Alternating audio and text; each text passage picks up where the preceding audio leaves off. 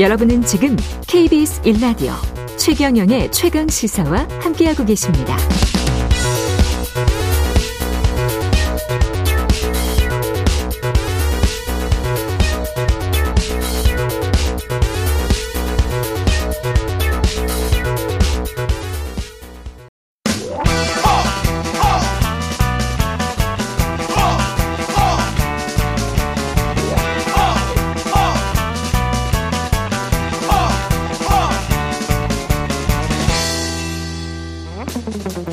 링 밖으로 나간 박지기왕 만나는 시간입니다. 국민의힘 김재원 최고위원 자리하셨습니다. 안녕하십니까? 안녕하세요. 예, 예.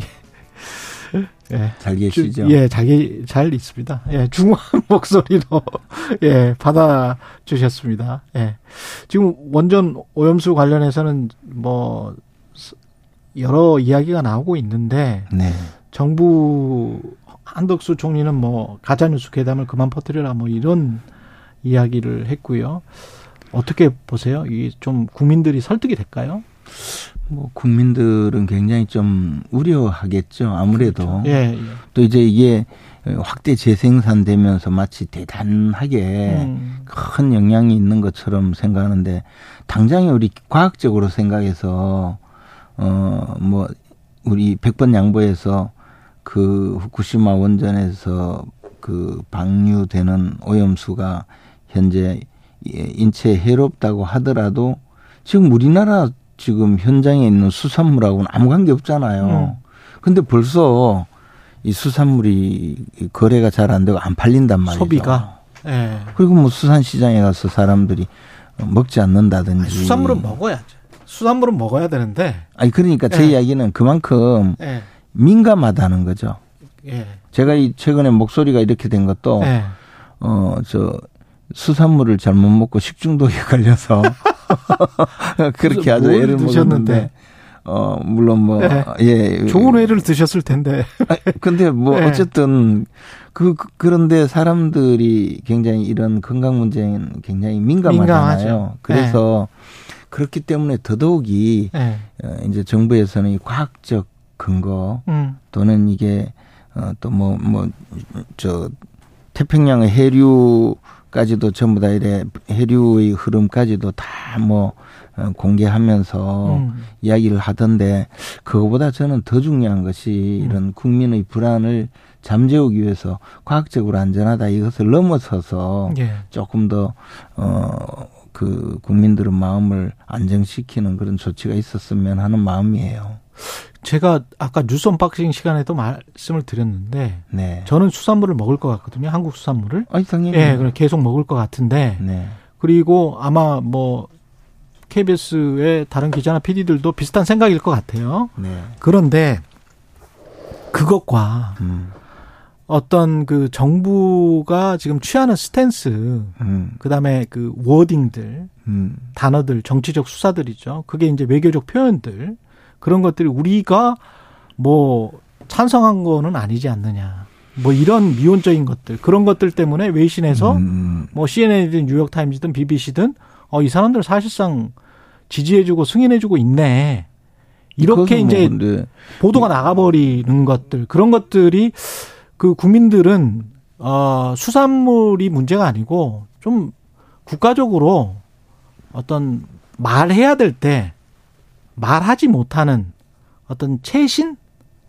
이게 체면 손상? 아니, 왜 말을 못하나? 말을 그냥 하면 되지. 그리고 우리 수산물 많이 먹자.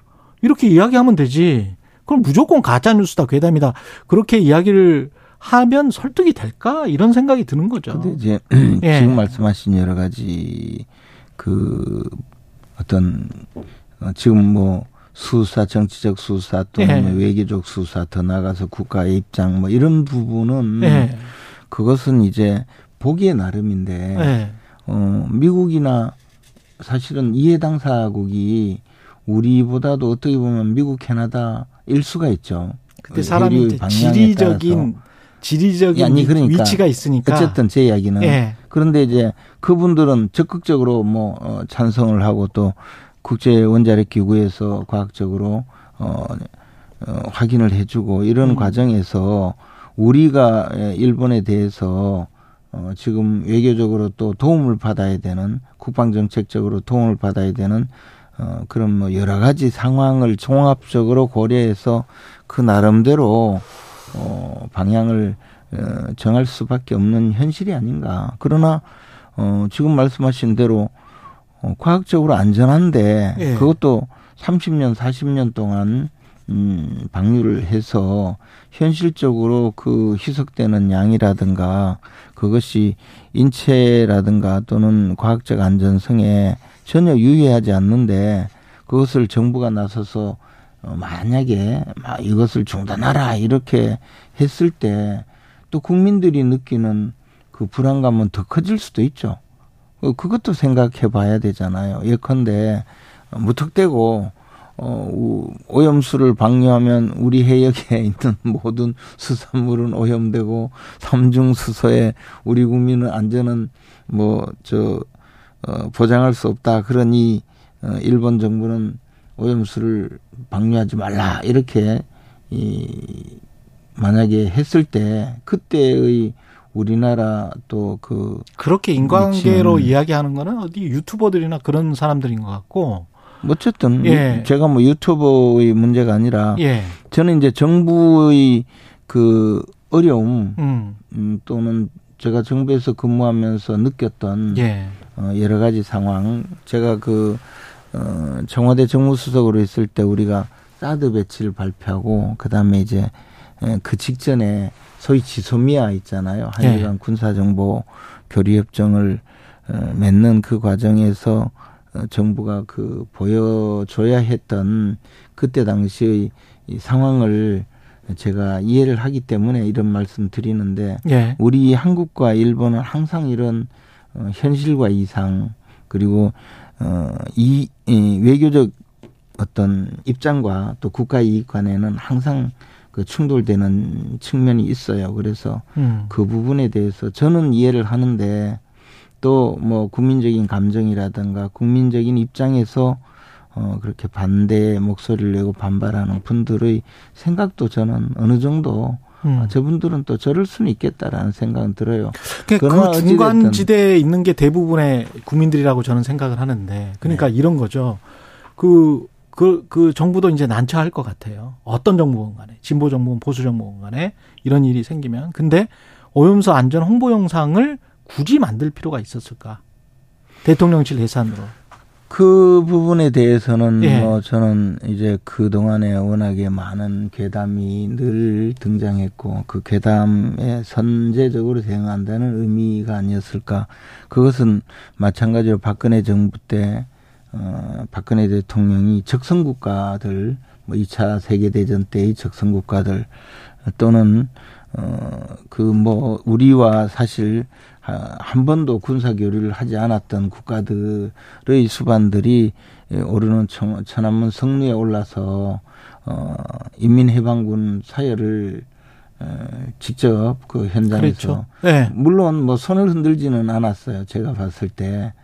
그, 그 손을 흔들었느냐 안 흔들었냐도 막 그 저기 저 그죠. 그때 보도가 나왔었어요. 저는 굉장히 네. 그 제가 네. 그 천안문 성리에 여러 번 올라갔기 네. 때문에 제가 그 알거든요. 여러 번 올라가셨어요? 저는 여러 번 어. 올라갔으니까. 그러니까 네. 그때 당시에 네. 만약에 손을 흔든다면 네. 지금 어, 휴전 협정에 보면 지금도 중화인민회 중화 그 예, 거기 사인 있지. 인민공화국 사인 있지. 인민해방군의 네. 이, 이, 이 팽덕회가 네. 그 사인이 있어요. 네, 맞아요. 그런 어, 국가에 우리 정작 우리 대한민국은 사인도 없어요. 맞아요. 네, 네. 그런 상황에서 음. 어, 박근혜 전 대통령이 전화문 성리에 올라갔을 때, 이, 음. 이, 이 나라의 보수, 어, 세력으로부터 얼마나 비난을 받았습니까? 그러나, 음. 보수 정권이기 때문에 가능했던 일이고, 음. 만약에 문재인 대통령이 그거 올라갔으면 아, 아마 훨씬 더 많은 비난을 받았겠죠. 음. 그런, 이런 이, 저, 외교의 정책을 수행해야 되는 대통령, 국가의 수반인 국가의 원수이자 행정부의 수반인 대통령이 겪어야 하는 그 고통을 옆에서 지켜보면서 네. 이번 그 방류수 문제를 보면서도 저는 마찬가지 입장이 아닐까 또 그런 생각을 해요. 음, 캠프 데이비드 네. 일본 사람들이 아주 그 nice하고 친절한 모습을 보이면서도 엄청나게 야비하게 나올 경우가 있거든요. 네. 캠프 데이비드 회담 때문에 오염수 방류를 조금 늦췄다 이런 보도를 하거, 하거나 더 나가서 네. 한국 여권에서 총선에 저 영향을 주기 어. 주지 않도록 좀 일찍 방류해 달라고 이야기했다고 보도하는 이런 식의 사실 누가 그렇게 일본을 믿고 그렇게 쉽게 이야기를 하겠어요. 그렇지만 음. 일본은 그런 나라거든요. 그래서 어 그것이 하여튼 현실이에요. 아니 그러니까 저는 이렇게 허심탄회하게 차라리 김재원 최고위원이 거기 정무수석이 다시 되셔가지고 그리고 허심탄회하게 그렇게 말씀하시면 안 돼? 이 게 훨씬 더 설득에 있다는 거지. 근데 뭐 이제 고민이 많다. 근데 진짜. 그것이 근데 그거를 뭐 우, 국민들의 우려를 다 가짜 뉴스다. 괴담이다. 뭐 이런 식으로 하니까 좀 이게 억압하는 것 같다는 그 가짜 뉴스 맞아요. 뭐가? 그 오염수고 뭐, 네. 뭐 삼중수소가 네. 우리 인체에 막 유해하다 이런 이야기는 사실은 가짜 뉴스 맞아요. 근데 아, 삼중수소가 유해하다. 아니 삼중수소가 네. 그 양이 문제예요. 양, 이 양이, 양이 문제이고 문제. 그것이 양. 그러니까 물도 많이 마시면 죽어요. 사람. 아니 그러니까 삼중 수소도 많이 들어오면 죽는데 네. 당연히 근데 이제 그것이 어, 유의할 만큼 올 것이다라는 것은 저는 가짜 뉴스라고 봐요. 예. 근데 어찌 됐든 뭐 예, 예. 그것도 제가 삼중수소가 뭔지 어떻게 알겠어요. 저도 음. 전문가가 이야기하니까 듣지만 그렇죠, 그렇죠, 그렇지만 그렇죠. 예. 국가를 운영하는 입장에서 우리나라가 음. 국제사회에서 그렇게 강대국도 아니고 특히 우리가 그렇게 강대국이 아니 아, 강대국 우리가 강대국이 그 아닌 예. 것은 언제 느끼냐면 음. 미국과 일본과 중국 사이에서 의사결정을 해야 될 때 그때는 항상 강대국이 아니에요. 우리가 아니, 거기에서 잘또 균형해결을 할 수도 아니에요. 있지 않습니까? 우리가 예를 들어 네.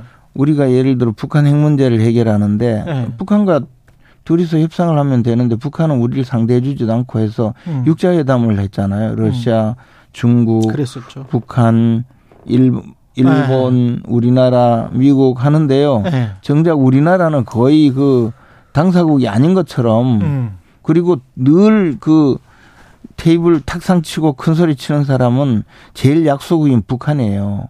그리고 음. 우리나라의 어떤 어, 의사결정에 가장 영향을 미치는 나라는 미국과 중국이었고 음. 그렇기 때문에 이런 어 아마 대통령의 입장에서도 네. 어 막상 외교 현장에서 의전은 굉장히 높게 받아도 음. 문재인 대통령의 경우에 네. 저는 그런 느낌을 받았어요. 의전은 뭐 G7에서 G8 어쩌고 많이 해, 하면서 나중에 어디 가면 혼밥을 먹어야 되는 그것이 우리나라의 실제 현실이거든요. 이 문제도 저는 어, 너무 국민들이 민감하게 생각하지 마시고 과학적인 근거를 조금 받아들이시고 어, 그렇게 하는 것이 뭐 현실적으로 맞지 않을까. 그리고 오죽하면 정부가 저렇게 어, 어정쩡하게 대응을 할까. 그 예. 정도 이해하는 것이 맞다는 거죠. 예. 여론조사 결과는 딱히 그런 것 같지는 않고요. 예. 이동건 방통위원장 후보자 뭐 얼마 안 남았습니다. 2분 2분 3분밖에 안 남았는데 저 거의 이제 임명을 할 것 같죠. 너무 네. 늦출 필요가 없다. 네. 절차대로 하겠다. 네. 어 이것은 언론계에서는 굉장히 지금 우려하고 있는 사안이긴 한데 네. 이게 어 첫 번째 진짜 뭐 그런 의도가 있다면 총선에 도움이 될까? 저는 그런 면하고는 아무 관계없이 음. 어 사실은 제 개인적인 생각은 총선 때문에 하는 거 아닌가요? 저는 뭐 그것 그것은 어떻게 될지 모르겠고 예. 어 그 정권이 교체가 되었는데 예. 어 이 저 방송통신위원회를 비롯한 이 정부 부처의 일부 중에서 방송통신위원회는 이제 정권 교체가 시작되고 있는 것 아닌가. 그러니까 그런 어, 정권 교체가 되면 시민사회 시민 진영에 있는 그 독립적인 기구들도 다 교체가 됩니까? 어떤 어, 서구 사회가? 아니 그런 문제가 아니라 예. 음 정권 교체가 되면 사법부도 교체되잖아요. 그죠?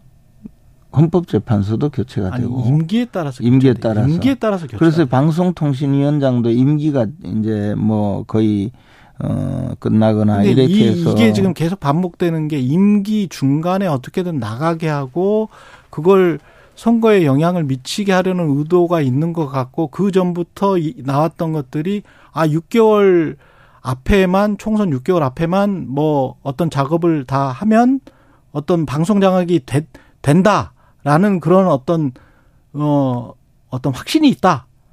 그런 것들이 의혹으로 제기가 되고. 근데요. 예. 근데요, 저, 그, 문재인 정권이 출범하고 얼마 안 돼서 음. 민주당에서 그, 이제 의원들의 연찬회를 하면서 예. 그때, 예, 그, 나눠준 문건에 보면 예. 어떻게 그 뭐, 저 방송 관련되는 뭐 이사들을 몰아내고 어떤 예. 방법으로 어, 그렇게 된 것이 보도가 되었는데 실제로 또 그렇게 진행이 되었거든요. 예. 그래서 그런 역사를 반복해서는 안 되지만 음. 지금 어, 방송통신위원장이 무슨 대부원장도 아니고 정부 부처의 한 그 다만 합의제 기관이거든요. 예. 그래서 그 임기제 기관이고 합의제 기관이라는 것이지 그것이 독립된 어, 뭐 제5부, 6부가 아니거든요. 그냥 예. 행정 강요거든요. 그래서 그 사람을 교체하는 것은 대통령의 권한이에요. 그리고 그 권한을 예. 법적인 그 절차에 시간이. 따라서 하고 음. 있는 것이죠. 네. 여기까지 듣겠습니다. 김재원 국민의힘 최고위원이었습니다. 고맙습니다. 고맙습니다.